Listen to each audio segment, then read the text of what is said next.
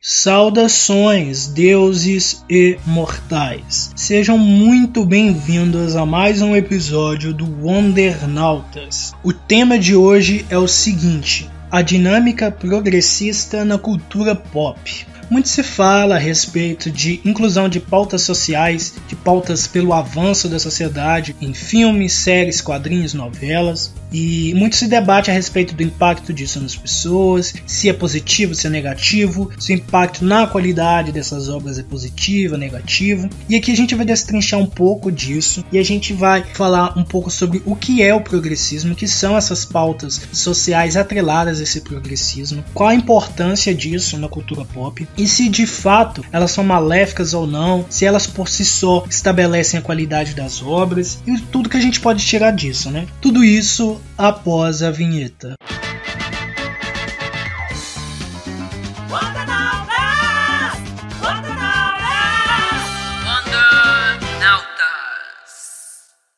Trazemos aqui dois convidados estreantes. Oi, oi, muito obrigado. E o Ítalo Oliveira, de 19 anos, vestibulando de medicina do Ceará. Seja muito bem-vindo também. Muito obrigado pelo convite. Estou ansioso para as perguntas que estão por vir. Eu que agradeço, espero que vocês gostem. E para que os ouvintes se situem, né? Porque eu já apresentei o tema, mas para que as pessoas entendam a importância disso, porque né, que a gente está falando de pautas progressistas, de pautas conservadoras, se é que a gente pode mencionar dessa forma, nomear dessa forma, dentro de cultura pop, né? De filmes, de séries, de quadrinhos, o que, que é que está acontecendo? Bem, o programa Wondernautas ele já tem é, duas temporadas anteriores que a gente buscava sempre aproximar questões da sociedade, da vida real, do cotidiano, do dia a dia, com questões de formulação de conteúdo midiático, de discursos e de narrativas concebidos e criados para filmes, séries, quadrinhos, etc. Porque, querendo ou não, essas coisas se conectam, né? Pessoas criam essas obras e essas pessoas vivem realidades específicas inseridas dentro da sociedade em que estamos. Então, é muito irreal uma pessoa formular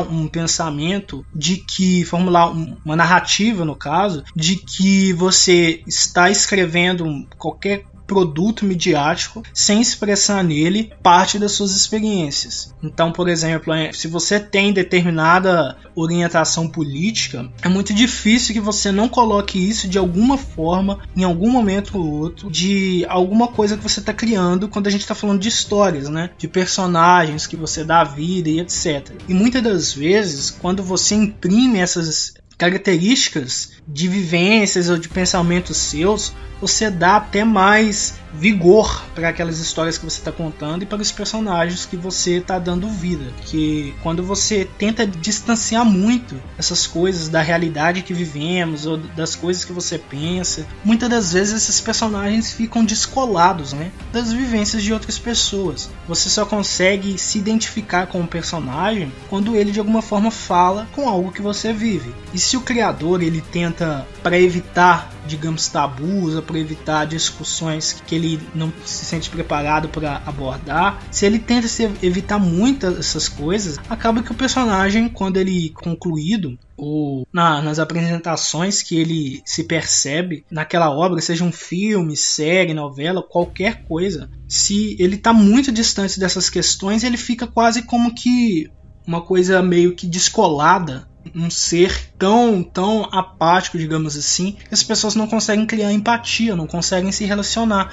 E aí, muito dificilmente, aquele produto vai funcionar. Se a gente pega, por exemplo, um filme de qualquer coisa, sei lá, de, de ação, e aquele determinado personagem ali, ele é tão privilegiado em um sentido assim, ele tem tantas coisas ao favor dele, em questões sociais mesmo, você consegue perceber isso, e ele não tem uma característica que faça sentir-se no lugar dele, dificilmente aquilo vai funcionar, porque para um filme de ação funcionar, você tem que ter alguma conexão mínima com aquele personagem. Aliás, para um filme de ação funcionar para você, né? Pra gente falar no, funcionar no geral é, é, um pouco mais além disso. Mas para que um filme de ação funcione para você, aquele protagonista ele tem que estar passando por alguma questão que, que se liga a você de alguma forma, que faz você se sentir naquele lugar, para aí você emergir nas aventuras e aí se sentir, nossa, meu Deus, aqui Imagina se eu estivesse vivendo essa cena de perseguição agora, ou imagina se como que seria incrível estar por aí realizando coisas super fora da minha realidade tradicional e tal. Para você viajar naquilo que o filme se propõe para você, tem que ter algum ponto de conexão, alguma experiência, algum motivo, por exemplo, da motivação do personagem. Se ele for muito desprendido de tudo, se ele for um ser muito sabe? Nossa, tudo para ele é fácil, tudo para ele é, é, descomplicado e até mesmo os momentos de ação ele resolve com facilidade. Não tem motivo para você acompanhar aquela história, porque independente do resultado, talvez aquele resultado não te interesse ou a execução do trajeto dele, né, do personagem até ele chegar no resultado, talvez não te interesse. Então a questão da identificação, da impressão das características do autor ou dos autores, são questões necessárias, muitas das vezes, para que aquelas histórias funcionem. E aí entrando um pouco mais na questão do que, que é o progressismo, né? Por que, que a gente está citando esse termo aqui? Eu vou fazer menção a um texto do site Politize, um trecho que eu acho que é importante para a gente mencionar aqui, que diz o seguinte: Abre aspas. O progressismo é a doutrina segundo a qual certas medidas econômicas e sociais, impulsionadas sobretudo pela ciência e tecnologia, são imprescindíveis para a melhoria da condição humana. Também está relacionado à ruptura de padrões sociais tradicionais, que por sua vez promoveriam valores como liberdade e igualdade. O progressismo possui forte ligação com o iluminismo. Por isso, precisamos dar um passo atrás e relembrar o que foi esse movimento histórico, o Iluminismo e o Progresso. Os historiadores chamam de Iluminismo o movimento intelectual e político do século XVIII que defendia que o progresso deve ser fundamentado, sobretudo, pela razão humana e não pela fé religiosa. Naquela época, a doutrina cristã ainda era hegemônica na Europa e em todo o Ocidente. Por isso, as ideias iluministas significaram uma revolução filosófica cujos efeitos são sentidos até hoje. Ainda no século XVIII e ao longo dos séculos seguintes, ocorreram mudanças estruturais profundas baseadas no pensamento iluminista. Fecha aspas. E aí a, gente tem que ressaltar aqui que não vamos focar em correntes políticas, ideológicas, filosóficas, mas sim no que muitas dessas correntes trazem, do que muitos desses pensamentos trazem.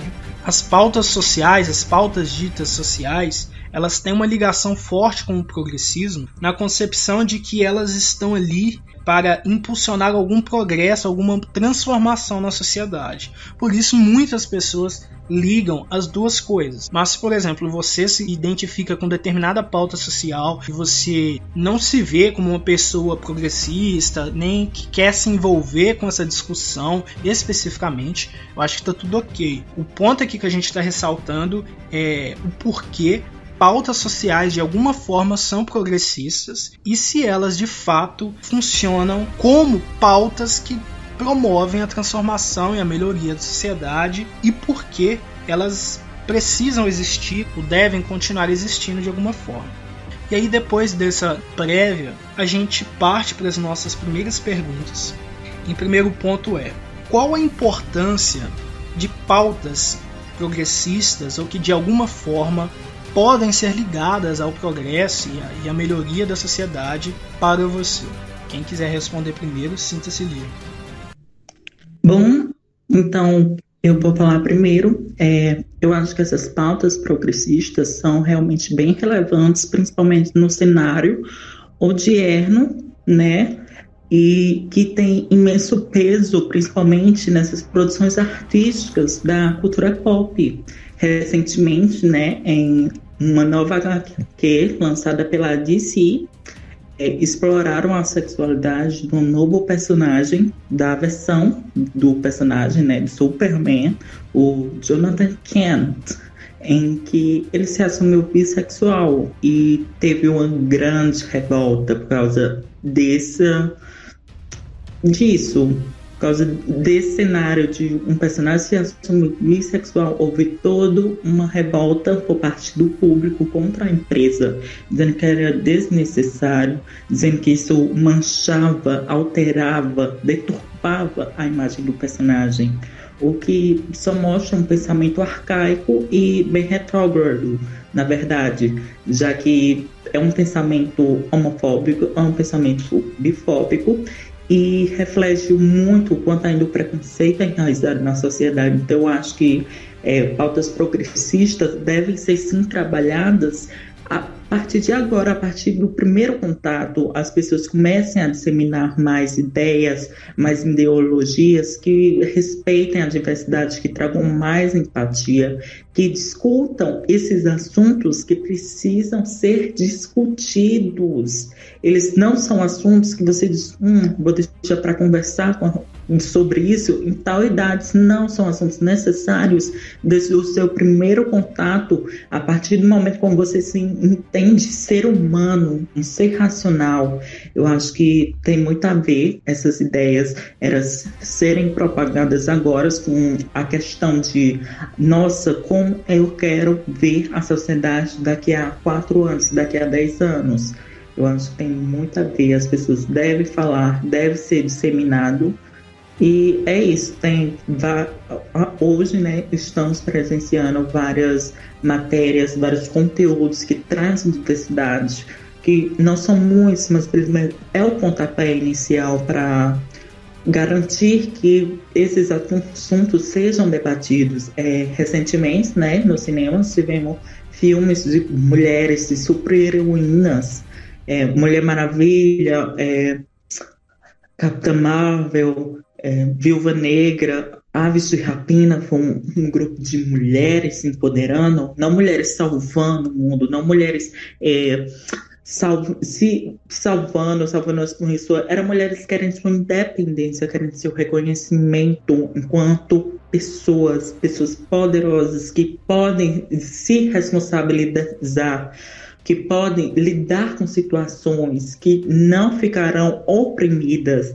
E foi um filme bastante criticado, não, mas não porque ele é ruim, mas é porque ele quebra tabus. Ele está colocando a mulher no seu lugar de empoderamento e teve uma repercussão muito negativa por parte de alguns fãs com pensamento arcaico, com um pensamento ainda conservador que a, de que as mulheres precisam estar como coadjuvantes e não como protagonistas. Do mesmo modo, estão a comunidade LGBT, do mesmo modo estão as pessoas pretas.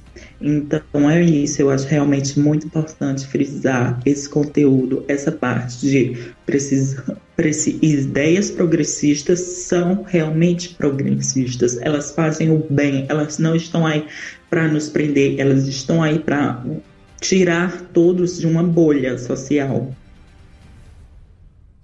Sim, é realmente feito o Italo falou. É, quando gera esse incômodo, não, eu não falo do incômodo de, um, de uma forma ruim, mas a partir do momento que algo que vivia nas sombras está mais assim à luz do dia, mais na frente, esse incômodo é o que vai gerar uma mudança, é o que vai gerar a gente a progredir cada vez mais como ser humano, como toda uma comunidade em si é, entre respeito à, comunidade LGBT, as mulheres, as pessoas pretas, as pessoas indígenas, as pessoas de cor em geral. Então, é, é sobre isso, é sobre mais empatia e sobre progredir, sobre seguir em frente, sobre é, andar de mãos dadas. Um ponto que eu quero ressaltar aqui que tem a ver com, com a fala do Ítalo, tem a ver com tudo que a gente está discutindo aqui, mas principalmente é um motivador desse episódio aqui, que é esse fato do John Kent ter sido revelado como bissexual. Isso virou um assunto em várias mídias, né? É muita gente que trabalha com conteúdo relacionado a quadrinhos fez vídeos sobre, etc. E aí tinha um canal que eu não vou mencionar o nome, que eu sempre achei muito bom em termos de qualidade mesmo. Eu comecei a, ler quadrinhos muito por e através das maneiras que esse canal sugere, sabe? Porque faz ele, ele fez ali algumas listas, né, de leituras primárias de alguns personagens específicos e uma ordem cronológica dos principais eventos da DC e tudo. E isso me situou bastante quando eu comecei a ler. E foi lá em 2017. Só que esse produtor de conteúdo específico, ele sempre teve um posicionamento um pouco diferente do meu em relação a essas questões de diversidade nos quadrinhos, por exemplo. Não que ele seja exatamente contra, na verdade ele destaca que ele não é contra. Só que ele sempre colocou isso como pautas progressistas e ele sempre nomeava, não, assim, ah, é, essa questão aqui de minoria é uma pauta progressista e etc, etc. E aí ele tem um, uma opinião de que as pautas progressistas às vezes parecem é, ser mais importantes do que a qualidade das tramas e tudo. E aí, especificamente sobre esse caso, por exemplo, ele não se colocou contra, ele falou que como o personagem tem uma página em branco na sua vida quando se fala de sexualidade, que ela poderia ser preenchida da forma que fosse mais interessante, que mais trouxesse dinâmicas para o personagem e tudo mais.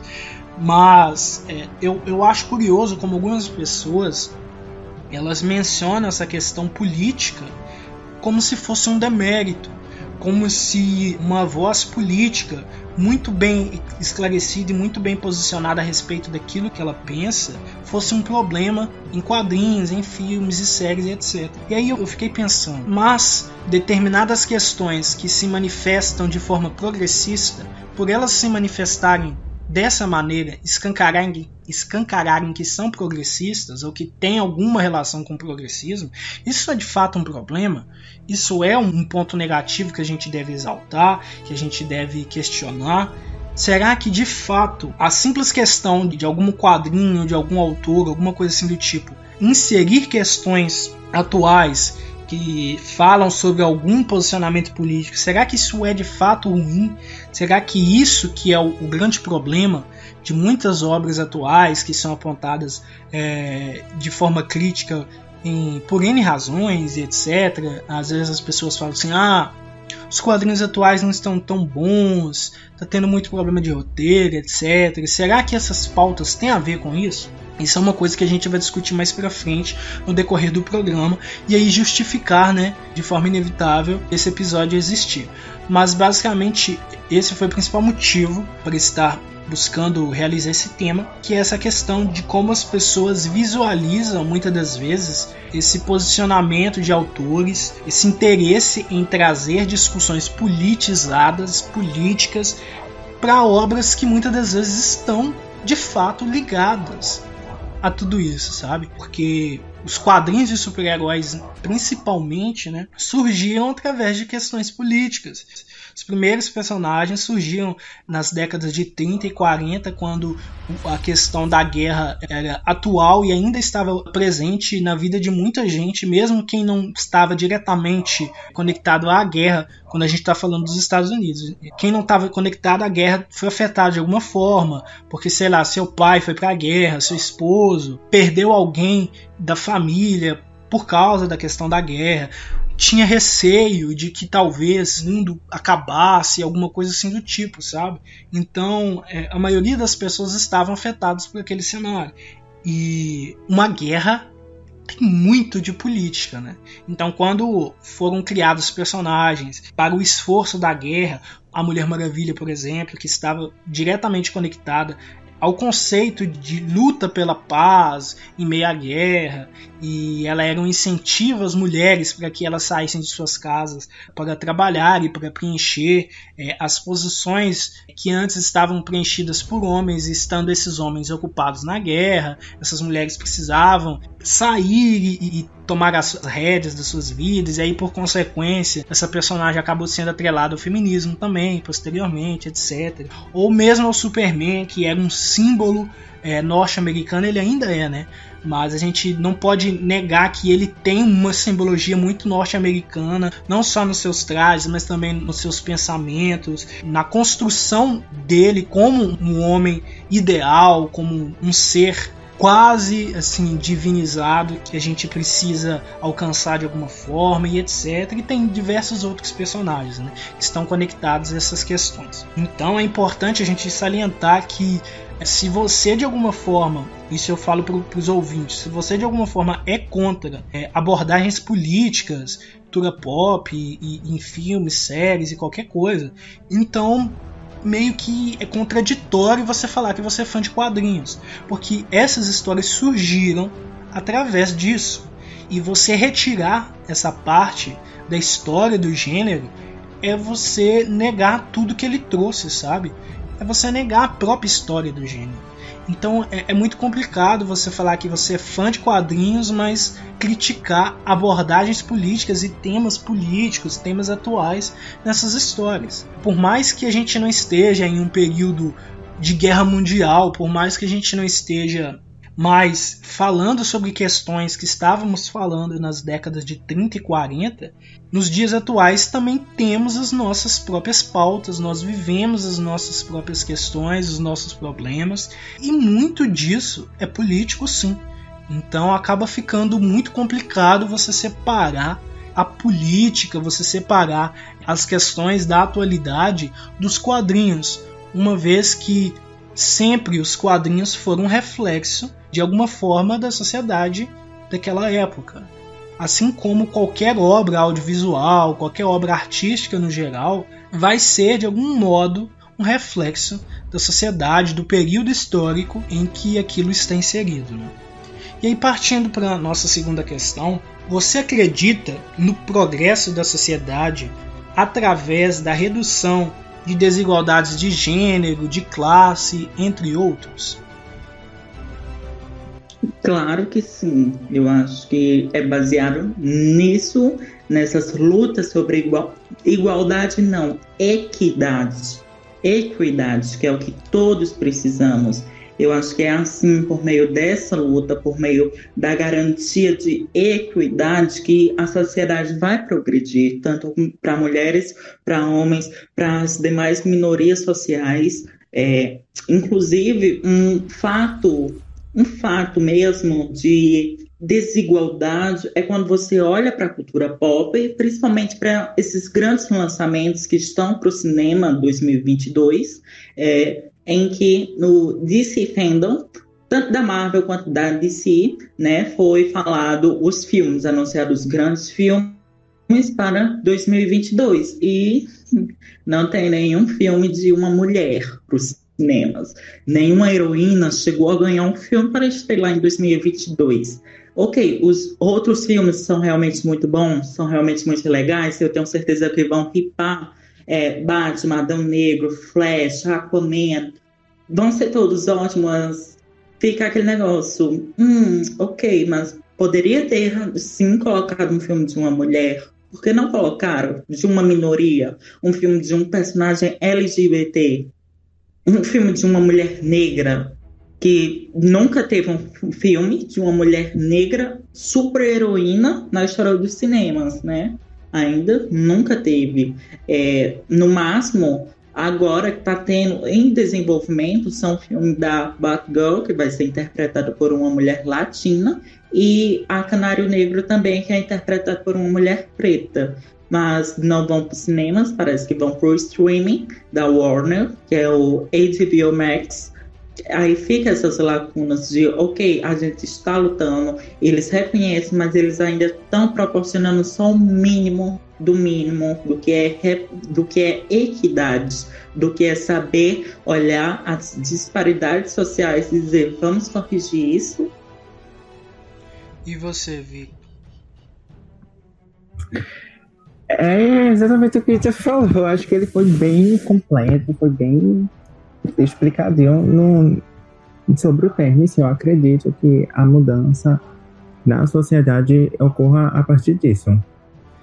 E aproveitando que a gente está aqui já, já entrando nessa questão dos filmes que vão ser lançados e etc., eu acho importante a gente frisar também uma coisa que tem a ver com a argumentação do Ítalo, que é essa coisa, né, de ah, não vão sair filmes sobre pessoas diferentes desse padrão que a gente já viu muito por cinema, né? Por que que o impacto de filmes no cinema é diferente de, do impacto de filmes no streaming. Porque por mais que a gente fale que hoje em dia todo mundo é, tem mais acesso à internet, que a maioria das pessoas hoje em dia consegue ter pelo menos um celular com uma rede que funciona, isso não é muito verdade em alguns cenários. Ainda existe muitas pessoas que não têm acesso à internet e muita gente fica surpresa, mas a TV ainda continua sendo o meio de comunicação mais influente e dominante, pelo menos no cenário do Brasil, atualmente porque você encontra com muito mais facilidade alguém que tem pelo menos um, um, aparelho de TV em casa do que alguém que tem um celular que funcione com uma rede de internet estável capaz de, por exemplo,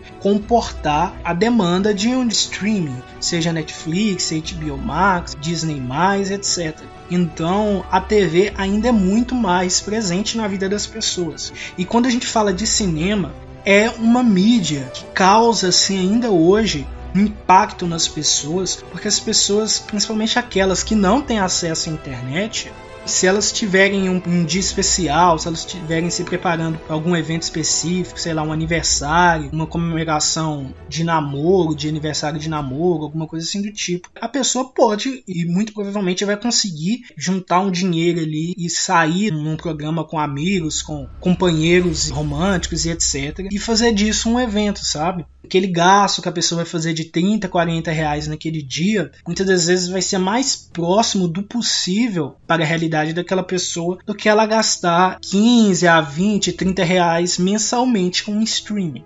Principalmente porque quando a gente fala, ah, a Netflix custa tanto, a mensalidade não é caro, você também se esquece que a gente tem que considerar a mensalidade da internet também, né? Porque você não tem como acessar o streaming sem internet. Então já é algo mais alguma coisa que entra no bolso de quem está consumindo esses produtos. E, no geral, é inevitável a gente falar que filmes que estão no cinema alcançam, ou pelo menos em teoria, alcançam o maior número de pessoas diferentes diferentes.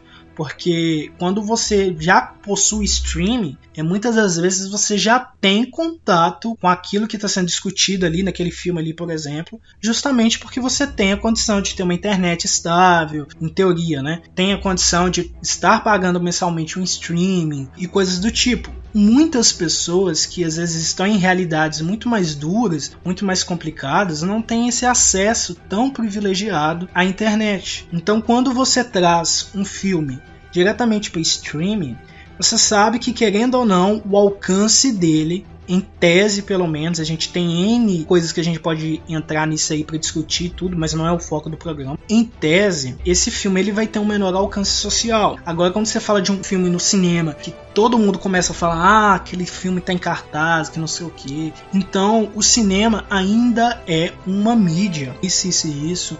Esse boca a boca, por mais que hoje em dia ele seja menos potente, algumas décadas esse boca a boca ele era vital para um filme funcionar ou não, já que a internet era muito menos é, popularizada. Mas ainda assim esse boca a boca funciona de alguma forma, sabe? Dificilmente uma pessoa que não, não frequente tanto as discussões em sites específicos que não fique o dia inteiro no Twitter, ou que não tenha tanto contato com certas discussões na internet, às vezes não tenha uma internet estável, ela dificilmente vai ficar pesquisando análises no YouTube sobre aquele filme, o que, que as pessoas estão falando sobre aquele filme, e ela vai ser muito mais influenciada sobre opiniões de pessoas que ela conhece ou de pessoas que ela vai ter contato que já assistiram ou que pretendem assistir o filme. De maior impacto na sociedade do que o método de lançamento de filmes diretamente no streaming. Então, quando a gente vê que tem um monte de filme que está saindo no cinema e nenhum deles traz temáticas como Pantera Negra trouxe ou como Mulher Maravilha trouxe. E aí a gente vê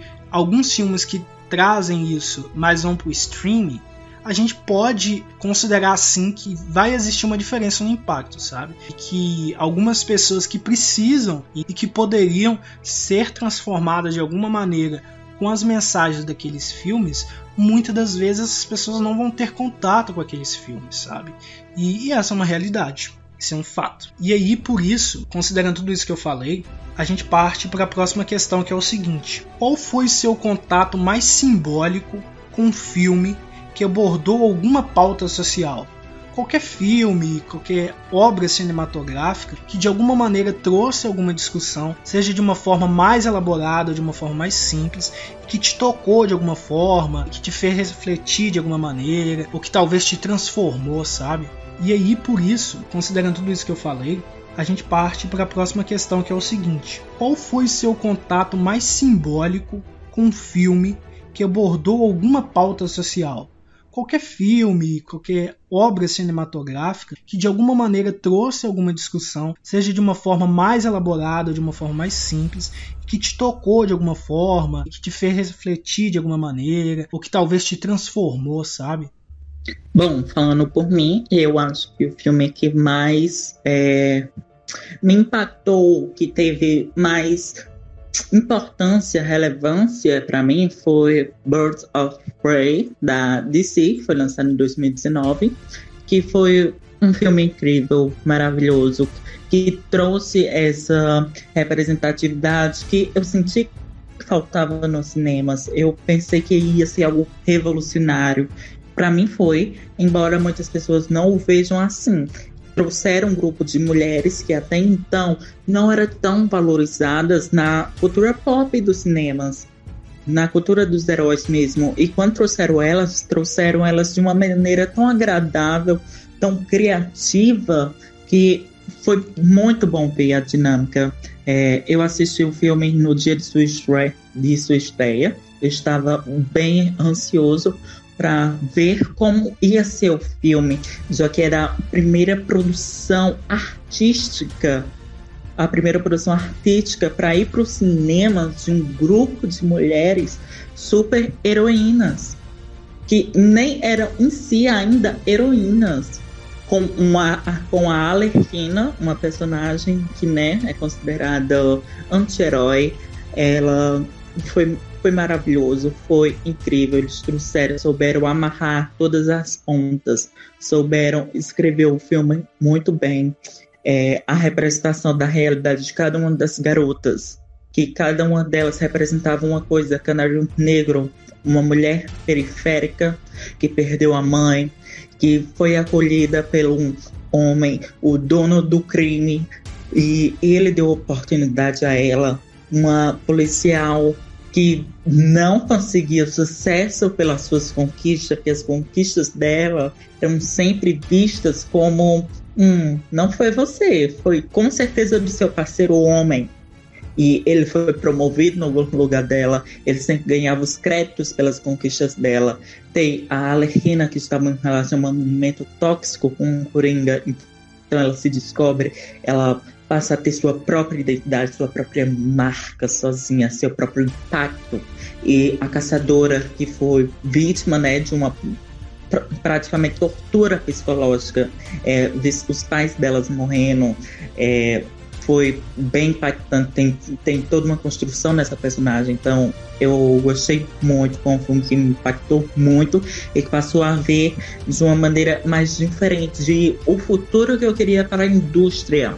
Eu queria ver mais desse tipo de narrativa, mais desse tipo de representatividade, tanto nos cinemas, tanto no streaming, tanto na TV aberta. E é isso. É, no meu caso, a que eu consiga pensar, eu acho que eu diria Mulher Maravilha. É, o filme, assim, eu não sou mulher, não falo como se ela tivesse me representando nem nada. Eu digo o impacto que a, a, o filme em si teve, a cena dela ali na guerra, ela vendo aquelas pessoas sofrendo e a gente acredita que os soldados queriam fazer alguma coisa, queriam ajudar, mas que não realmente não tinham o que fazer e ela lá é, conversando, conversa com, a, com aquela mãe que tá com, com criança, de colo e tudo, e simplesmente, não, eu posso ajudar, eu vou ajudar. E é o que ela acaba fazendo. E eu lembro que eu fui no cinema, é, no caso eu sozinho assisti. Cheguei em casa, falei pra minha prima, que no, na época ela tinha o que, 9, 10 anos.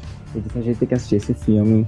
Levei ela também para assistir e foi o, o pontapé para ela se apaixonar pela cultura de, de herói, de heroína. Ela diz que a Mulher Maravilha é a heroína da vida dela. Ela ama o filme, ela chega até ler algumas historinhas, então eu acho que esse filme foi o auge, o auge pra mim. E esse ano também teve o de Shang-Chi, da Marvel, que eu achei perfeito.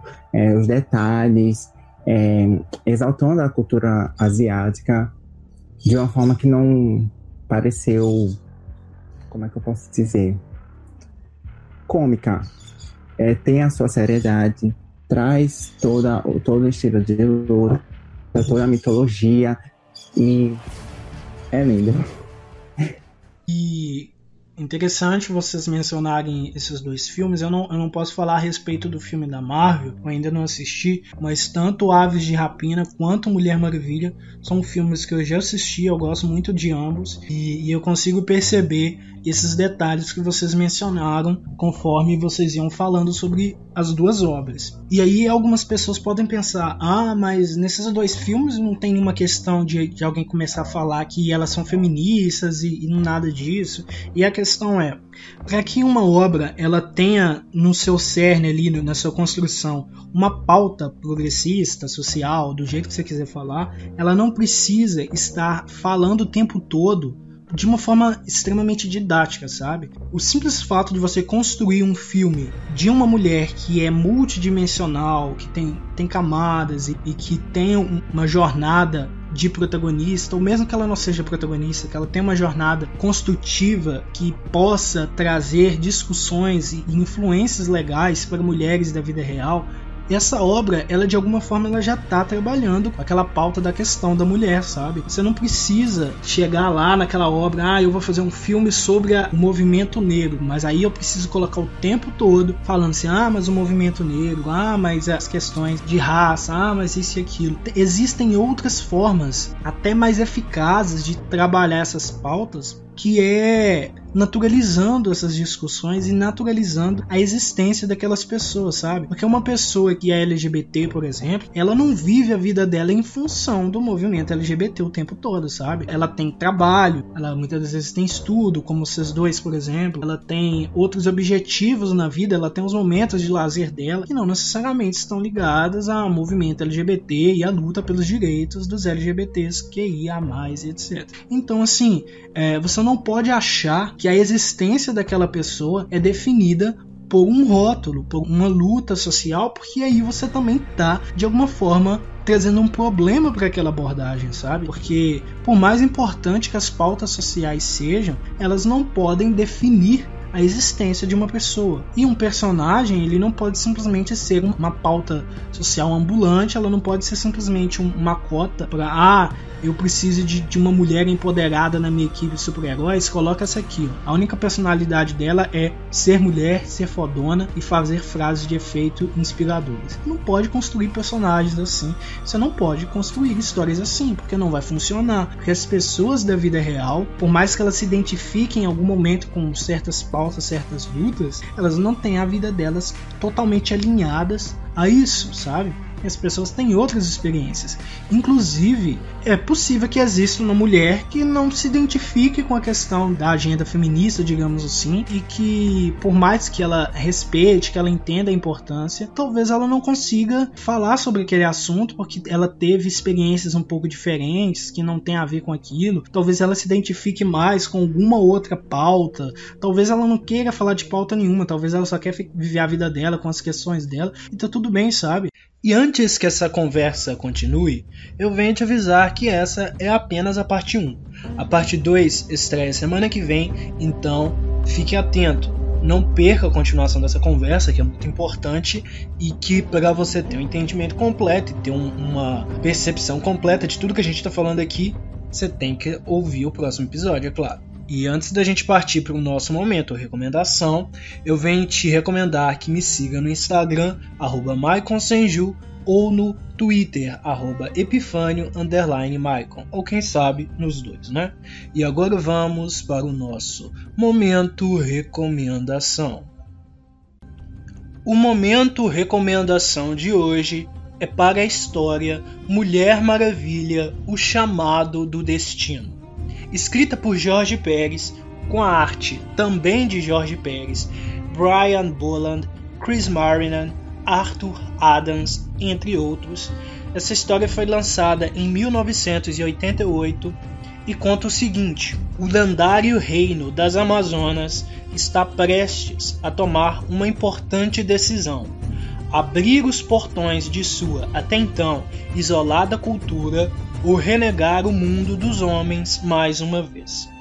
Diana, como a princesa da raça, faz a escolha das primeiras pessoas do mundo do patriarcado a visitar Temícera, quando o conselho da ilha chega em um consenso positivo.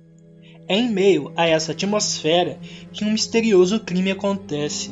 Mindy Meyer, a publicitária responsável pela divulgação da Mulher Maravilha, faleceu.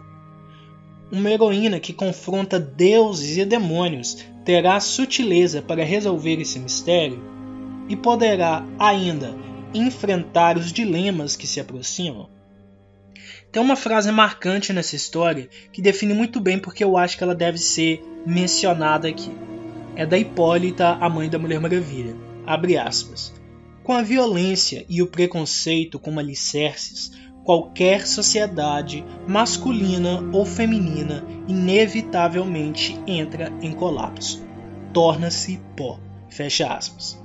Para quem não sabe, embora eu acho que seja difícil você acompanhar o podcast e não saber disso até então, mas para quem não sabe, as Amazonas são reencarnações de almas de mulheres violentadas é, ao longo da história da humanidade, recriadas como novas vidas, né? É, mulheres que foram mortas por homens agora se tornando, é, sendo mulheres no, no, no auge do, do potencial super-humano na Terra, é, a partir das condições dadas pelas deusas. E, e, são mulheres parte de uma sociedade é, que busca justiça, verdade, a igualdade e, e por consequência é uma sociedade progressista. Você pode colocar elas é, a sociedade de Temícera como uma sociedade progressista.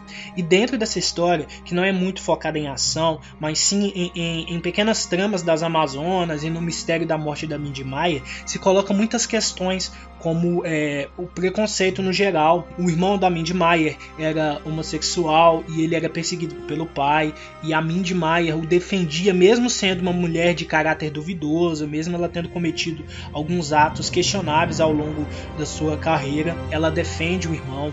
Tem toda a questão da, da mulher no mercado de trabalho, né?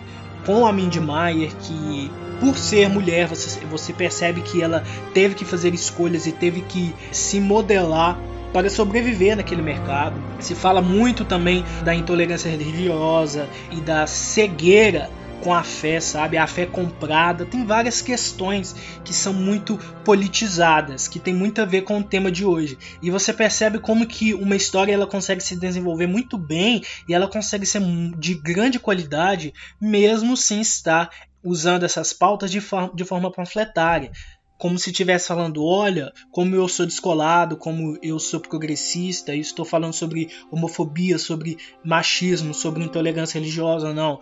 O texto é antigo, é de 88 e mesmo assim consegue ser muito atual, consegue trabalhar com pautas atuais e com pautas necessárias, não é? Então é isso. Espero que vocês tenham gostado do programa de hoje e que a glória de Gaia esteja com vocês.